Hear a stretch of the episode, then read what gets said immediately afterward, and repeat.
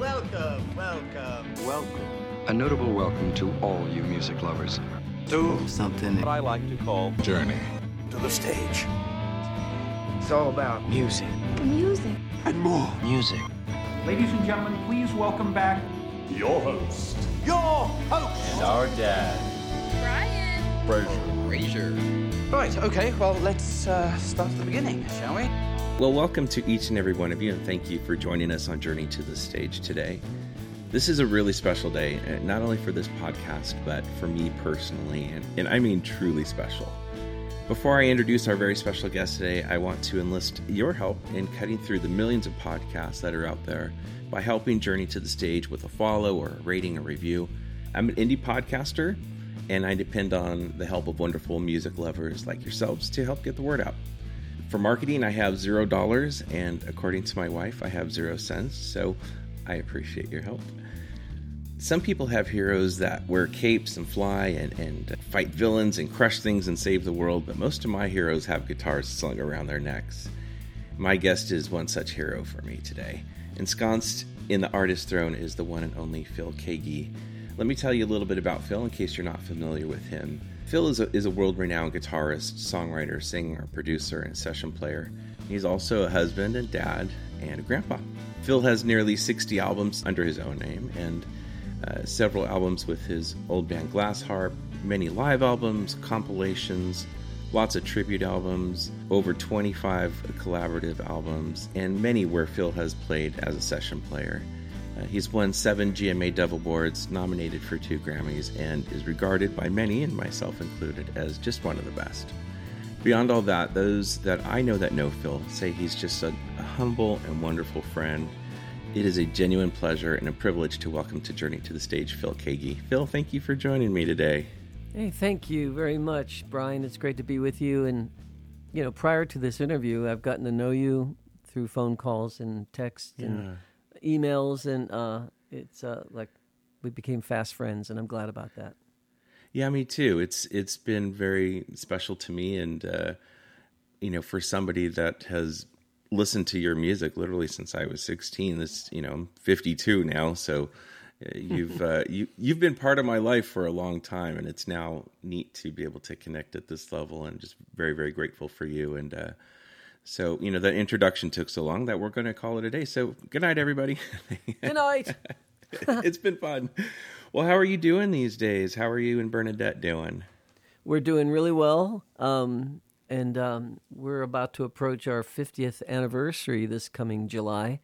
Wow. and uh, 50 years and it's every day i just thank her for being my wife and i tell her how lovely she is and i love her body soul and spirit she's just a, uh, a great a great soulmate she's uh she's been such a great help and encouragement to me i'm very very privileged to have met her when she was only 15 and i was 19 at the time wow. she was just a sophomore in high school at the time yeah That's so beautiful. How did you guys meet? She got into a club in Akron, Ohio with her sister's ID. She was underage, but she wanted to come hear the glass harp. Wow. She she and her friend Sharon came. We were playing in the month of January 1971. We played on these Monday nights. They had us there 3 Mondays in a row. I saw her the first Monday sitting in the crowd and I thought, "Wow." And and of course they left before our show was up was ended and uh, the second monday she left with her friend again before and the third time she came i called for a, a break. So i could crawl over the people that were sitting on the floor listening to the, the group and just went up to her and said hey can i offer you a cough drop? And uh, she said no thanks. Uh, but i said could i sit down? And she said sure. And uh, we got to know each other, and that was the beginning of it all. In fact, it's interesting. Uh, a friend of mine gave me a package of these Pine Brothers honey soft cough drops, and that's what I had offered to her. So I still have a few of those around. Someone said, "Hey, let's go back uh, memory lane here, and do you remember these?" I go, "I sure do." And so that's what started it. And but but I sat down and I I shared my story with her. You know, I just began to share with her during the break you know, what happened in my life the, the year before, uh, in February of 1970, and how I became a believer and uh, started reading the Bible and getting to know Jesus and meeting other like minded people, young people my age. And uh, I shared, you know, how my life had changed because of the Lord. And she just listened, you know, she didn't push me away or anything. She was very curious. And about three months later, she also just gave her heart to the Lord. And that began a beautiful relationship that we still have to, to this day. That is incredible. And how how did you propose to her? Is it okay to ask that? Well, the first time I brought up the idea of getting hitched, uh, we went to the Virginia Kendall Hills there uh, north of Akron. I had my Bible and I said, "Hey, look at this verse. It says, "He who finds a good wife finds a good thing and obtains favor from the Lord." Yeah. And she got a little nervous because she was at that time she was just you know a junior in high school yeah. But I was falling in love with her, and uh, we were falling in love together. And uh, mm-hmm. and then when October of '72 came around, we had a really good discussion, and then we went out and, with her parents' permission, I I asked her mom and dad for yeah. her hand in marriage, and we went and got uh, engagement rings and picked out our wedding rings, and and that was the beginning. And and then in July we got married, and wow. two weeks two or three weeks after she graduated from high school. Yeah, so that was uh, the beginning of our, our life together. That is a wonderful story. In almost 50 years, what, what day's your anniversary? 14th, July. Wow. Mm-hmm. wow. That is mm-hmm. beautiful. I'm just so glad I asked about that. That's neat to hear. Well, you know, it's also while we were engaged in the month of January, I was recording my album What a Day, my first solo album post Glass Harp. And uh, I would go from the studio in Cleveland to her house because her dad was a he loved music. He was into mm-hmm. big band. In fact, he played drums in big band orchestra when he was a younger man. Uh, when he was in the Air Corps, he liked the band. He liked the glass harp. He liked my guitar playing, and so I'd come to their house upon finishing up mixing one or two songs at a time with Gary Hedden, yeah. my engineer they all sat in the living room and would listen to, you know, I put on the reel to reel tape of of the mix of what a day or that is what the Lord will do for you or rejoice or whatever the song was, you know.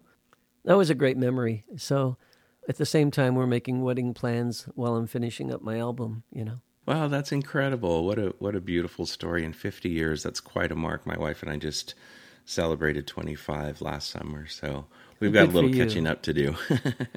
Oh yeah, yeah. Well, stick together, and you know the Lord will hold you together. One of the verses in the Bible that really meant a lot to me and her, Bernadette, is uh, Colossians. I think it's one seventeen. It says, "And He is before all things, and in Him, all things hold together." Right. And so we've always looked at our marriage as a, a you know, God is a part of it. You know, He's really uh, kept us together through thick and thin.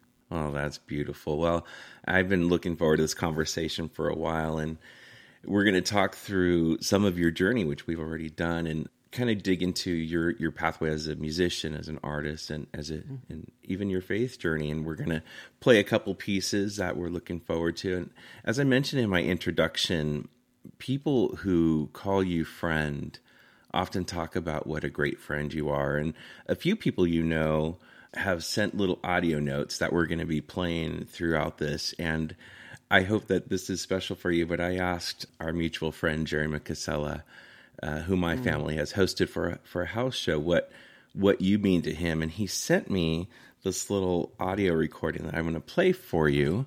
And here, give me just a second. Well, gosh, what do you say about Phil Keaggy? I mean, obviously an incredible guitar player and musician.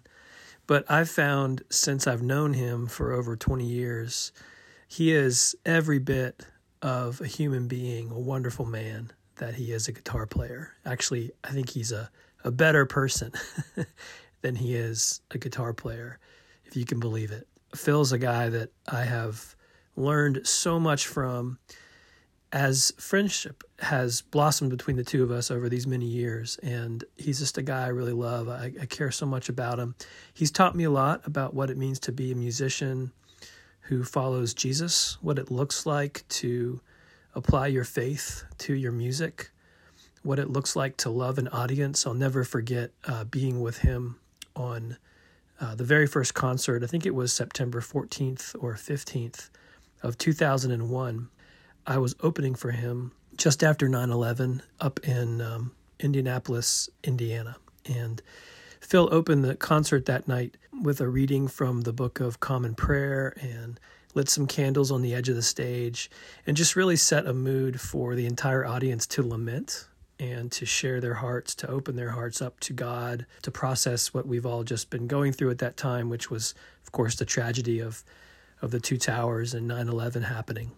I'll never forget that. Um, it's been a long time since that uh, day, but Phil's a friend, somebody that I've learned a lot from, and I've come to love him like an older brother. Phil, I love you, and uh, here's to many, many more years of friendship, my brother. Oh, Isn't that super, super cool, Jeremy, to send that in for you? uh, I really appreciate that. Uh, I I think he's a fantastic.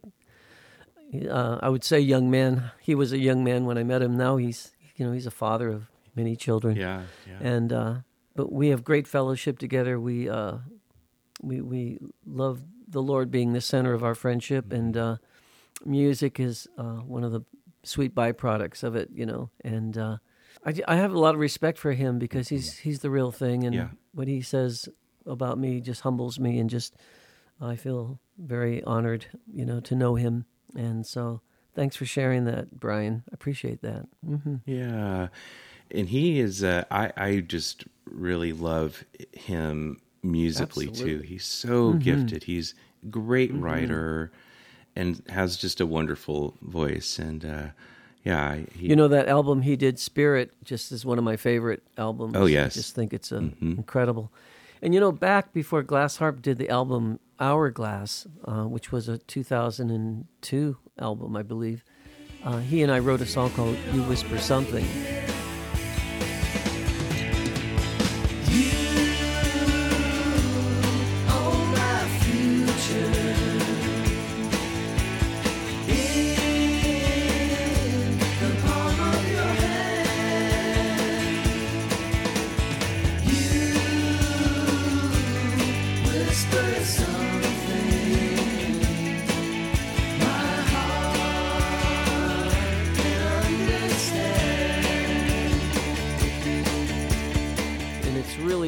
Just a sweet song, and it's a nice arrangement and singing and harmonies and all. And so when I, I proposed the song to Daniel and John, and I said, "Hey, this is a really fine song," but I also said, "Would you guys mind if we had Jeremy's voice on it?" Wow. because Jeremy and I recorded the song here in my studio, and so John just put his drums to it. Daniel p- played the bass. Daniel and John also sang on it, but I have Jeremy's voice in there. So I think, aside from the song "Just Always," I believe there was a a young lady who sang uh, with us on John's song "Just Always" on the Synergy album back in '71, uh, and Jeremy sang in 2002 on a Glass Harp album. Those are the, those are the only two people I know who also sang on a glass who sang on a Glass Harp album. Wow. Besides the the three of us. Wow, I didn't know that. And so, Wow. yeah, yeah. Oh, but I, I should mention the first, very first Glass Harp album was a, a demo album we did in '69 with Steve Markland playing bass and singing Yeah. harmonies, and he he also I would like to clear up the fact that he sang "What You're Doing." we did a couple Beatles songs, and uh, I just have to laugh at those renditions, but. That's a that's another story altogether. Sure. But yeah, back to Jeremy. Uh, I really appreciated that song, and in fact, Glass Harp, we we sang that song uh, live many times Cool. back in the day. You know. Yeah. So yeah, so I, I want to thank Jeremy. He also sang on my acoustic cafe album. yeah, you guys did an Everly Brothers song. All I have to do is dream.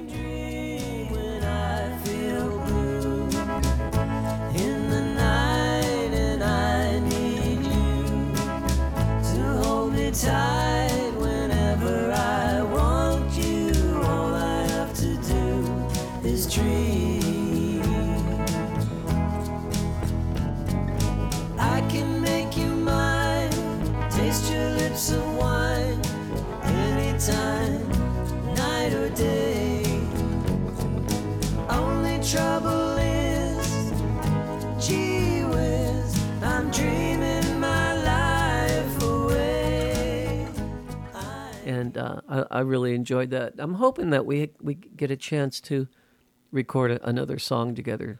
Uh, that would be Because wonderful. it's been a while. When your voices Mhm. blend very well together, um, I, I would love to hear you guys do another, you know, song like that, like a Simon and Garfunkel song, Everly Brothers, where it's two voices, because you guys created a very nice blend together. So yeah, I, I think so. Yeah. Yeah, I think so too. Mhm. yeah. So let's go back in time a, a, a little bit further. I want to go back to your younger days, and I know you've talked about some of these things in other places, but uh, you were born Youngstown, Ohio. You come from a very large Catholic family, and were there was it nine of you guys? Is that right? Uh, ten of us Ten. kids, right? Wow. You know, if you cross the line to eleven, you become automatically Mormon. But ten kids, that's that's a uh-huh. lot. Uh, what was it? What was it like growing up in such a big family? Well, it was really nice. I'm the ninth of the ten children.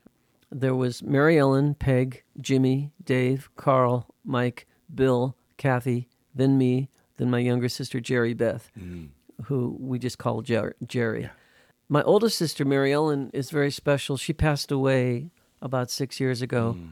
Oh, could be more than that now. How time flies! But she was an actress and a singer. Uh, she worked in Hollywood. She was in movies and TV, in TV, and but she had a beautiful voice. And uh, you know, I think she, in you know, like Jo Stafford, or you know, she had just just lovely voice, and she loved to sing. Wow. And she's the person who led me to the Lord in uh, February of 1970 after our mom's uh, car accident that, Wow. that took her life, and uh, which was a tragedy. Yes. I was just 18 at the time. And uh, Mary Ellen is uh, 22 years older than me. So uh, she would have been about 30, what, five? Is that correct? Yeah, something like that. If you do the Mhm. math. And uh, just a, a wonderful lady, beautiful inside and out. And so there was Mary Ellen, and then there was Sister Peg, who got married young. I think she was just, you know, 18 or so. Mhm. Peg had a full family, uh, six kids. Brother Dave, he, uh, well, Brother Jimmy was before Brother Dave. Brother Jimmy, when he was just 19, was on his way just two weeks from joining the Navy, and he was in a car wreck. Uh, a truck hit him, knocked him out of his car, and there was no seatbelts in those days. Oh and, boy. and and he hit his head on the on, on the asphalt and instantly died. Broke obviously my mom and dad's heart. Oh, sure. Uh, and that was I was just two years old when he died, so I didn't really know him. Yeah. Although my mom used to tell me he he really took a, a special uh, liking to me and Wow. drive around the property. You know, we had uh, lived on a farm, and he used to like have me on his lap. And uh, but then brother Dave uh, went was in the Air Force. When he came back, he had a beautiful hi-fi that he brought, made by Magnavox, and he was quite the record collector. Nice. And it was his collection of records that got me into music. You know, he had classical, he had you know Rav- Ravel's uh, Bolero. I remember that. Oh yes. He had uh. He had Debussy, and then he he bring home Elvis Presley and the Platters and the Ink Spots, and eventually the Everly Brothers when they came out with their first song, Bill Haley and the Comets, and uh, you know he he was an avid record collector. Johnnie Ray, uh, all these all these artists, and I would listen to these records and fall in love with music, and that's and that's what happened. That's what got inside my bones and inside my soul, uh, the love of music as a little kid. And Dave was the the man that got me my first electric guitar. It was an Orpheus, and it was just a student model electric, but it was really got me really going. My dad the year before got me a sil- Silvertone for my 10th birthday, a Silvertone acoustic. And but it was difficult to play. I had quite a wide neck and the strings were kind of high Oh yeah. off the fretboard. But when I got that electric, I just took off. And at that time in 1962, our family were we were living in California, although we're from Ohio. Uh, we lived in California, and I was I was listening to a lot of the surf music at the time. But I also loved the R and B music at the time, like Booker T and the MGs. I was a huge fan. But I'd listen to the Ventures and the Safaris and Dick Dale and the Del-Tones, and, Yeah. and I would learn all these songs off the records. And uh, and then in '64, the Beatles came out, and oh, in America they came to America, and I saw them on the Ed Sullivan Show, and just a month before that, I heard "I Want to Hold Your Hand" for the first time, and I go, "Wow!" you know, I, I, I was uh, pretty elated by the, the sound of the voices, the sound of the the guitars, Yeah. you know, because nothing sounded like that in America, Right. You know, Right. Well, I think today, it's either today or yesterday, is the anniversary of them playing for the first time on the Ed Sullivan show. So uh huh. It was it was yesterday. yesterday, right, right, right. Yeah. Oh, interesting. That was such a rich period of music um, from so many different styles and so many different genres that it's not surprising that that the music of that era really captured you. For you, you know, having your brother, that's what my my mom was to me. My mom.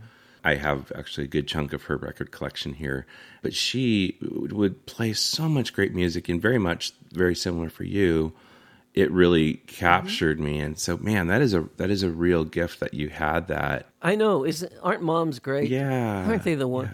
Uh, They're so. You know, my mom was so sweet. Your mom obviously was so sweet. she is yeah she's fortunately she's still with us and she'll be listening she's Oh, she's my number one fan so she will she will no doubt be listening to this episode and uh so when you What's her What's her name? her name is mary yeah Ah, yeah beautiful name. she is yeah, she's a great mom and uh, really really Mm. blessed to have a great mom moms are really are a, a true gift a true true gift awesome. Hello, Mary. hi mom Hey there. So you are self-taught. Were you were so were you back in those days where when you were hearing some of this surf music and some of this R and B and stuff? Were you just were you playing along, trying to learn the riffs and stuff that you were hearing? What was that like for Mm-hmm. you when you first were starting out? Well, um, actually, brother Dave, when he got me my first electric, he actually sat down with me, made chord charts. You know, we didn't find any chord books out there at the the, the guitar stores. You know, we Yeah. he just made diagrams of E and B and B, you know, B seven D and G and C and all those your basic chords. You know, uh, your Bob Dylan chords. Yep. And then he obviously taught me how to tune the guitar. That was important. I remember I would just, you know, the, the simple songs, you know, don't don't don't you know, the the songs like, uh, you know,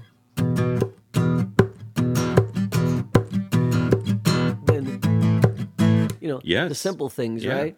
And I would do, I would learn that. And I remember the first time I saw Dick Dale uh, and the Del-Tones and him doing, you know, I love and and I would learn all those songs. And uh, so in seventh grade, well, sixth grade, I, I joined up with uh, some friends in California, youngsters like myself, and we put a little band together called the Ketones, and then we changed our name to the the Vertices, and we we it. eventually entered a few Battle of the Bands, and we did pretty good. And uh, and then in seventh grade, I entered a talent contest at my school, which was called Macumber in Buena Park Oh, and um, I got first place, uh, and it was a Beach Boys song. And so, and then my first professional gig was at Artesia Hall in California, in Artesia. I know exactly California. where this is. So I grew up. I don't know if you'll know where this is in Santa Fe Springs. Hmm. It's kind of near Norwalk, Whittier area. Um, Uh-huh. So Mm-hmm. probably like 15 minutes from Buena Park.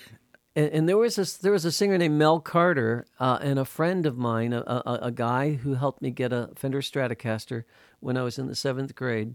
Uh, that's before I got my, my first Les Paul, which is another story. You know, there, Ducey Music and all that in Youngstown, Ohio, Yeah. when we moved back and when I was in the eighth grade. But in the seventh grade, I got a Stratocaster, which was like, Wow. oh, hitting gold or something Yeah. like that. It was like striking gold. It was it was like the biggest day of my life when I got that guitar, and uh, I was offered a chance to play at this Artesia Hall, and um, the the headliner was Mel Carter. He had a, a hit song called "The Richest Man Alive" at the time.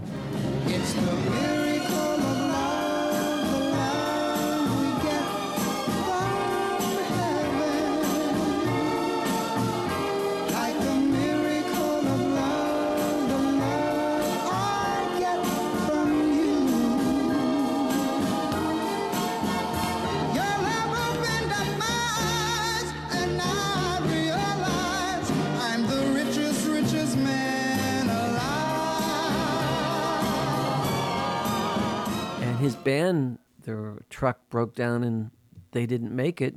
So he and his wife taught me their hit song, and I'm their accompaniment, a seventh grader, Oh, uh, my playing on stage in front of a, an audience of probably about 400 people, and uh, I just loved it. I remember doing "Needles and Pins" by the Searchers, and you know I forget whatever else song I did. Yeah. But this was just like in '65, you know, 1965. Wow.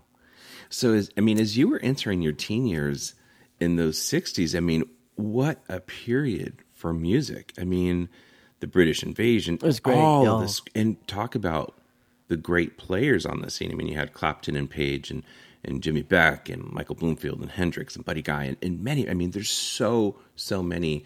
Which, which guitar players kind of resonated with you back in that period of time? Well, at first it was Scotty Moore who played with Elvis. You oh, know, yes, oh, um, for sure. Yeah. uh, you know, my baby left me, and all those great songs from the early, from the mid '60s. You know, six, uh, 50. I'm sorry, mid '50s, uh, 56, 57, 58. There's a tune called "My Baby Left Me." I I still love that the sound of that guitar to this day, and uh, that was Scotty Moore. And then you know, I I got listening to various guitar groups like the String Alongs and uh, Les Paul, who was a giant, a, great inventor and great guitarist. Oh, sure. And then George Harrison really caught my ear, and I loved the way he played, and I love the sound that he and John made together. You know, Yeah. of course, it was a great combo, great band.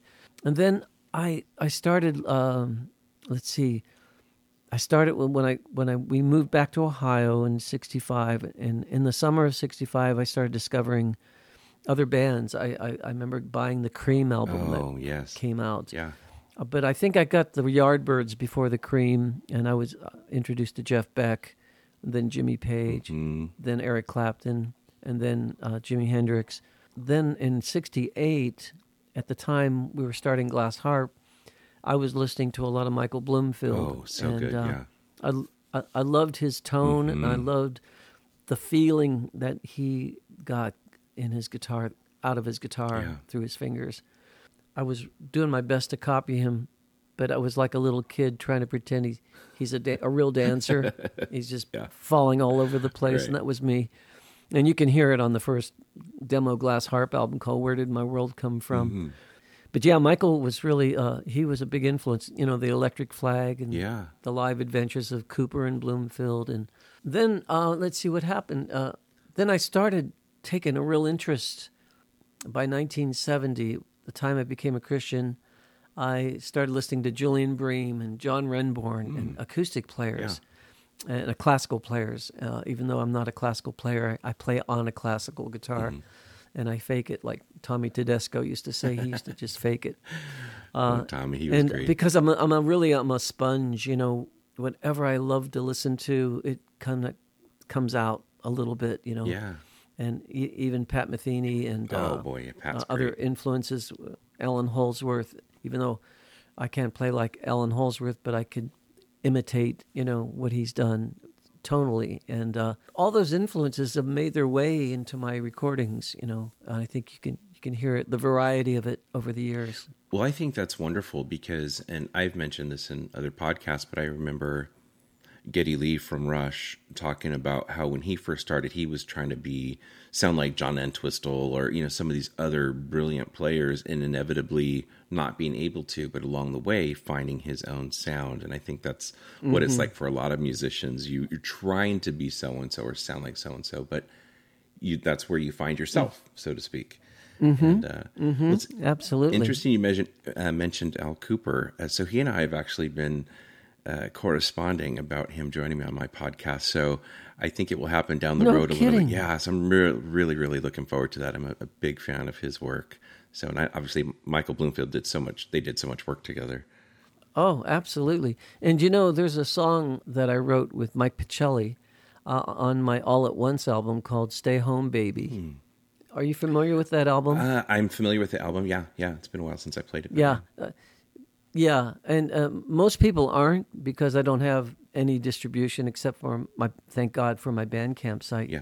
and I'm I'm playing my Les Paul and I'm playing as close to Bloomfield style as I can, and I, you know, Mike um, Mike Pachelli said to me, you know, who played bass on that song, and Richie Russo played uh, drums, and I played the rhythm guitar and the lead guitar, and I sang the lead vocal. Mike and I did the background vocals. Mike said, "Boy, it's so Bloomfield. It's too bad we don't have Al Kooper." I go, "You're not gonna believe this, but I have Al Kooper's phone number." Wow. He said, "Give it to me. I'm going to call him." So Mike Pachelli called Al Kooper up in New York, and he agreed to play organ on the song. So Really? he, yeah, he's he, he's the organist on there. In fact, there's right here. before his solo. Uh, no, I can't. I got to be on an interview. I can't get out of here. So, so, Wow. so anyway, so in fact, I, I wanted people to know, and so I, I go, and then right before So I go, Al Kooper.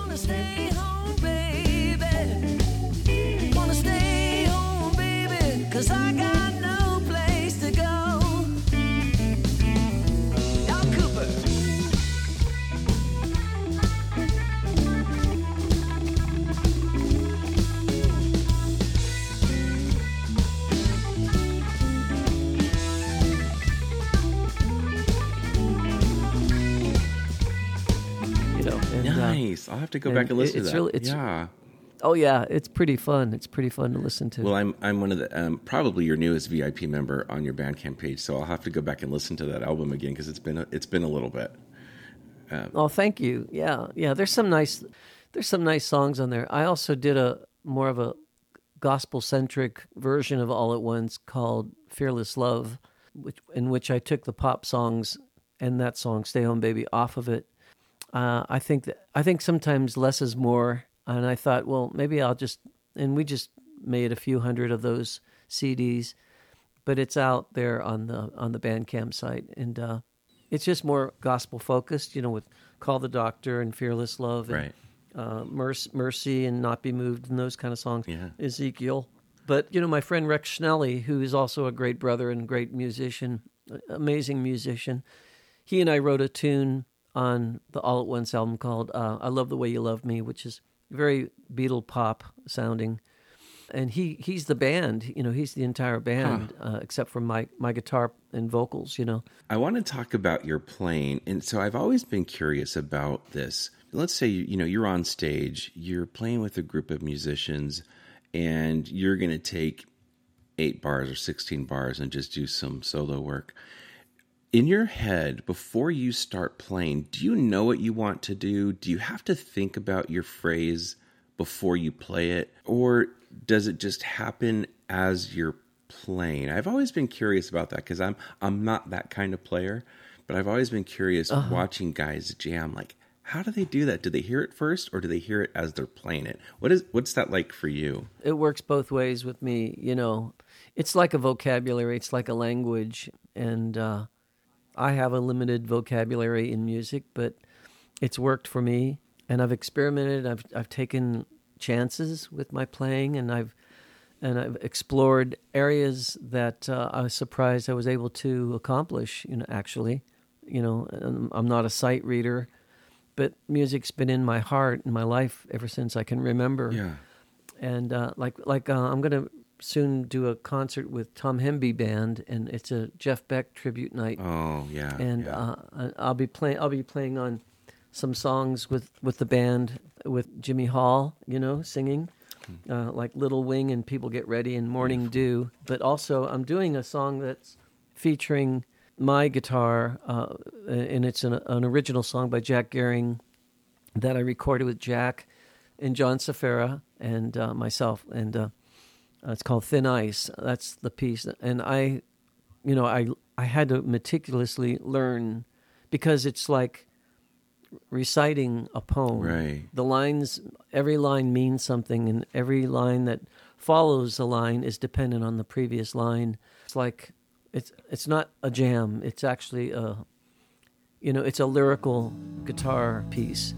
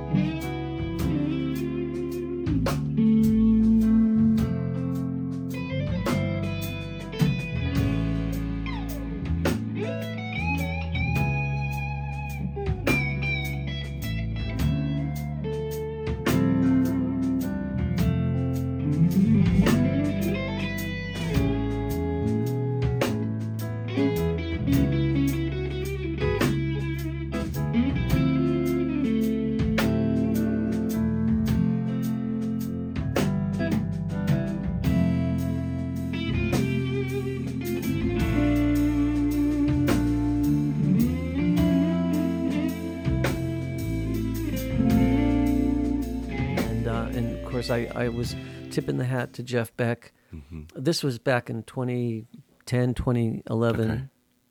And, you know, back be- before Jeff passed away, unfortunately, this past uh, recent time, Yeah, you know. yeah. So we're, we're going to cheers to Jeff, you know, and for his contribution to guitar players. Uh, that's what we're going to do. But uh, back to your question about that, you know, it's um, sometimes I just feel it, you know, and how the band sounds if I'm playing with a band can affect how I play. Sure. What I'm playing through, what guitar I'm playing, what amp I'm playing through, if there's anything in between the guitar and the amp, you know, that affects how you play. Mm-hmm. But the thing is, when I was a younger player, I was uh, all over the place. You know, I was pretty scatterbrained and pretty green. You know, as a as a player, but that the older I got, the more I wanted to say something with my with my guitar playing. Two guitar players in particular really did influence me in the area of, you know, think about what you're playing. Try to say something with your notes, and that was Joe Walsh and Peter Frampton, uh, both guitar players that I, I I jammed with Joe many times in Kent, Ohio, at the at the JB's club. Um, we we used to do Jeff's Boogie together, and uh, I'd sit on the floor and watch Jeff uh, Joe play, and just go, "Wow, that's that's reaching me deep down." The way he played, you know, he had that slow hand thing that Clapton had, you know. But then um, the glass harp opened up for Peter Frampton's group that he was in called Humble Pie, um, Oh, at least wow. six times Wow. back in 69, 70. And I'd, I'd sit in the audience and listen to Peter play, and he had a bit more of a, uh, a different vocabulary than, than Joe, you know. Uh, you could tell he listened to, to jazz and bebop and stuff like that, but he was a rock player at the same Yeah. time.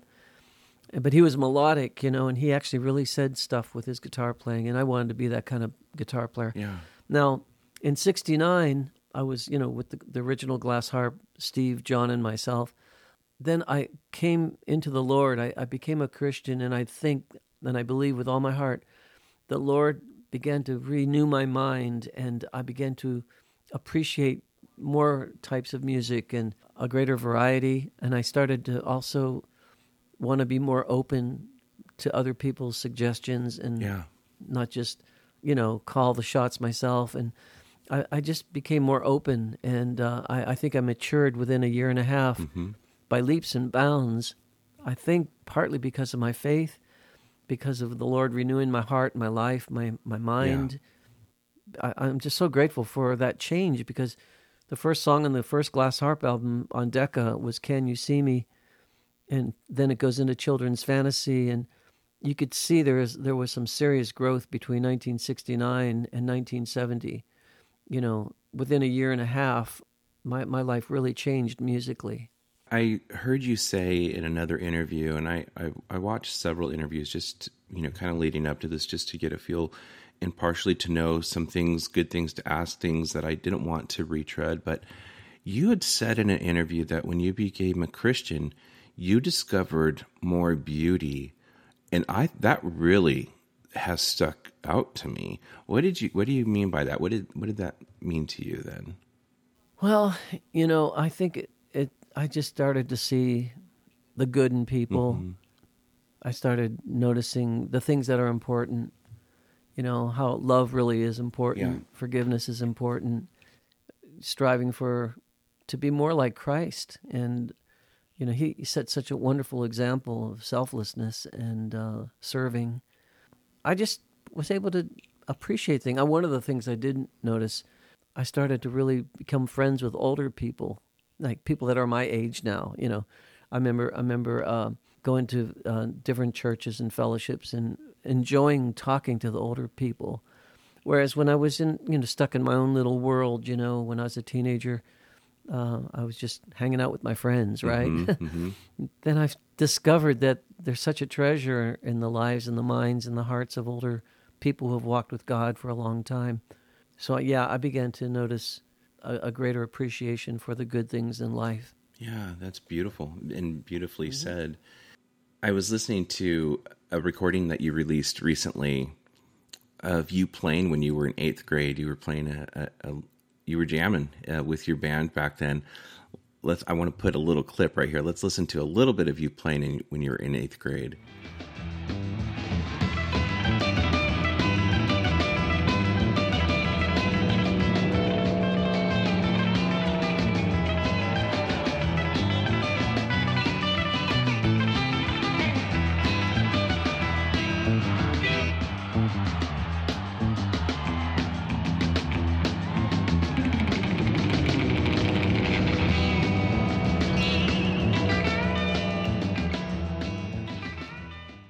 Phil, you were what, 14 or so back then?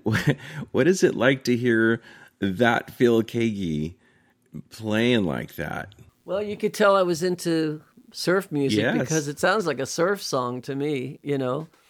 I was fresh out of California because we, you know, we were out there while I was in the fifth and sixth, seventh grade, you know, during those years. We actually went back and forth quite a lot because my dad was an iron worker and he worked in he worked in Ohio, you know, worked in the steel industry, bridge builder, high buildings, you know, tall buildings and he was a connector and but he loved the winter out in California, so we'd go out to California because the weather was so nice. And, and and that's what happened, but we kept coming back because grandmother was still alive. Gotcha. And uh, my mom's mom, so my mom really felt an obligation to be home here in Ohio. So that's what happened. But I'm glad because I had the influences. You know, I, I learned to play with musicians out in Buena Park, Yeah. and then I learned. I, I joined a band called the Squires. As soon as we got back Yeah. to Ohio, and I was going into the eighth grade, and that's where I met John Sfera. In fact, uh, Oh, really? yeah, my good friend from the Glass Harp, great drummer. Uh, John and I met. We were introduced by Sister Mary Charles at St. Christine's School.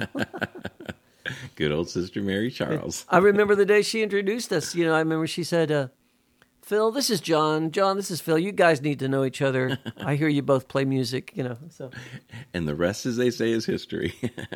Yeah. Well, it's so funny. I got my first guitar when I was in eighth grade too, and it was so ugly. I still have it actually. My my mom paid, I think, 120 bucks for it at Downey Music, and uh, I didn't have a distortion pedal, so I would turn it up all the way until the speaker blared, so I could get some type of distortion. You know, I started playing along with like Black Sabbath and Deep Purple, but you know, some of those power chords. and then I would laugh Yeah. because our little dog Pedro, he would start howling because it was so ear piercing and just ugly. I couldn't really blame him. You know, I was thinking about your story too. You know, like, like you, I lost a parent when I was pretty young. My dad died when I was about 11. P- how pivotal of an event that was. And, you know, you, you talked about the passing of your mom. Do you, do you get any influence from that? Does that come out in your music in any way that maybe is discernible to you? Just some of those life experiences? uh huh. Yes, you know, I first song I wrote as a, as a Christian was called "Heaven Is Home." It was never officially released on an album, but it's on my Bandcamp site. It's probably on uh, Backroom Tracks 13, maybe somewhere else in one of the Backroom Tracks albums. Then I I wrote um, "What a Day," you know, thinking about heaven Yeah. thinking about we'll be reunited with the ones we love and and then a, a song I wrote on the album way back home called a new star now there's a new star in their eyes you know about my father and my mother who've passed on and my brothers and my sisters you know now there's only four of us Keaggy kids out of the ten you know Yeah. so yeah we're we're all you know hopping on that train at one point or another Yeah. my dear brothers Carl and Bill are still alive, and I just love them very much. And my younger sister is the only sister left, Jerry. Uh, in fact, she lives in Tennessee too, and uh, and so uh, I just love her so much. In fact, uh, there, there's a there's an album on the Bandcamp site called Brother and Sister, and it's the songs that we wrote together. Typically, she'd write the lyrics, and I would put the music to her lyrics. But if you remember songs like "Tender Love" and Oh, "My. Unspoken Words," uh, what's another one? "You Have My Heart," songs like that. She was the lyricist for those songs. That's so interesting. I'll have to go back and listen to those again because that will change the way that I hear them. No, no doubt. What I love is there is such an optimism in your music, right? Everything is all right as you sing on on Sunday's Child. A song that I see. Thanks to Mark Heard. Yes. Thanks to Oh, Mark Heard on that Heard, one. Yeah. Yes. What a somebody gone way way too soon. I I have often Mm-hmm. wondered the volume of wonderful work he would have created if he would have stayed with us longer. But uh, y- Yeah, very very gifted individual. You know, a song that I see regularly on your set list when you play live. It's a Beatles tune. Here comes the sun by George Harrison. What is it about that song that that makes it so special to you? I could tell you where I was at. It was in 1969 after uh, the album came out, Abbey Road. Yeah. I was at a friend's house, lying on the uh, living room floor, listening to these Sylvania air suspension speakers Wow. that I never heard of before. That just sounded wonderful. And when "Here Comes the Sun" came in, and the drums and the bass kicks in. Mm-hmm. I go, oh, listen to that. What incredible fidelity. Mm. And what a beautiful tune, you know. So I've always loved the song, always have. And, and George was really, even before that time, he was beginning to write something. And uh, Here Comes the Sun on that album are highlights Yes. Of that album. Wish I could have met him. I met Paul McCartney once, though. I did meet Paul. Yeah, we'll talk about that in a little bit. Well, you know, and I think too, when you have writers like Lennon and McCartney, you know, it, it's hard to push your way to the front when you've got such talent ahead of you. And I wonder often, and maybe you have too, if if he were given more of a chance earlier on to write and get some songs on some of those albums, who knows what that would have been. But I've I've often wondered about that. And it's interesting. I was actually just reading about this song that globally it is the most played Beatles song on Spotify. I could believe it. Oh, sure. And if you think about their body of work, that's really saying something. I know that's that's one you play often. You feel up for uh, gracing us with a little bit of "Here Comes the Sun." Absolutely. Sure.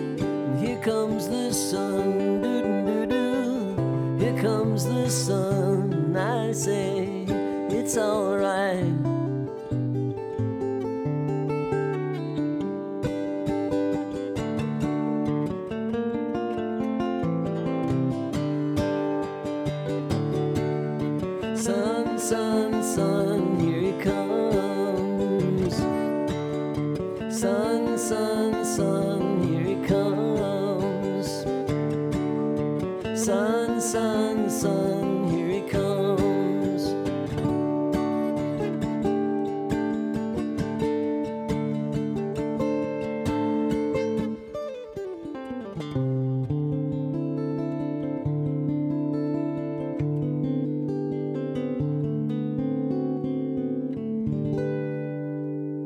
Well, that's most of it. We're going to pause our chat with Phil Keaggy right there. There's so much great conversation to come, a couple more live in studio performances of two of my favorite Phil Keaggy songs. A few other friends will be stopping by with some special messages for Phil, including one from a guy with the last name Stonehill. Uh, much lies ahead, and if you're a fan of Phil Keaggy and his music, you do not want to miss this. Part two is slated to drop on August 14th, 2023, so stay tuned for that. And until then, keep your bags packed and join us on our next Journey to the Stage. And that is a wrap.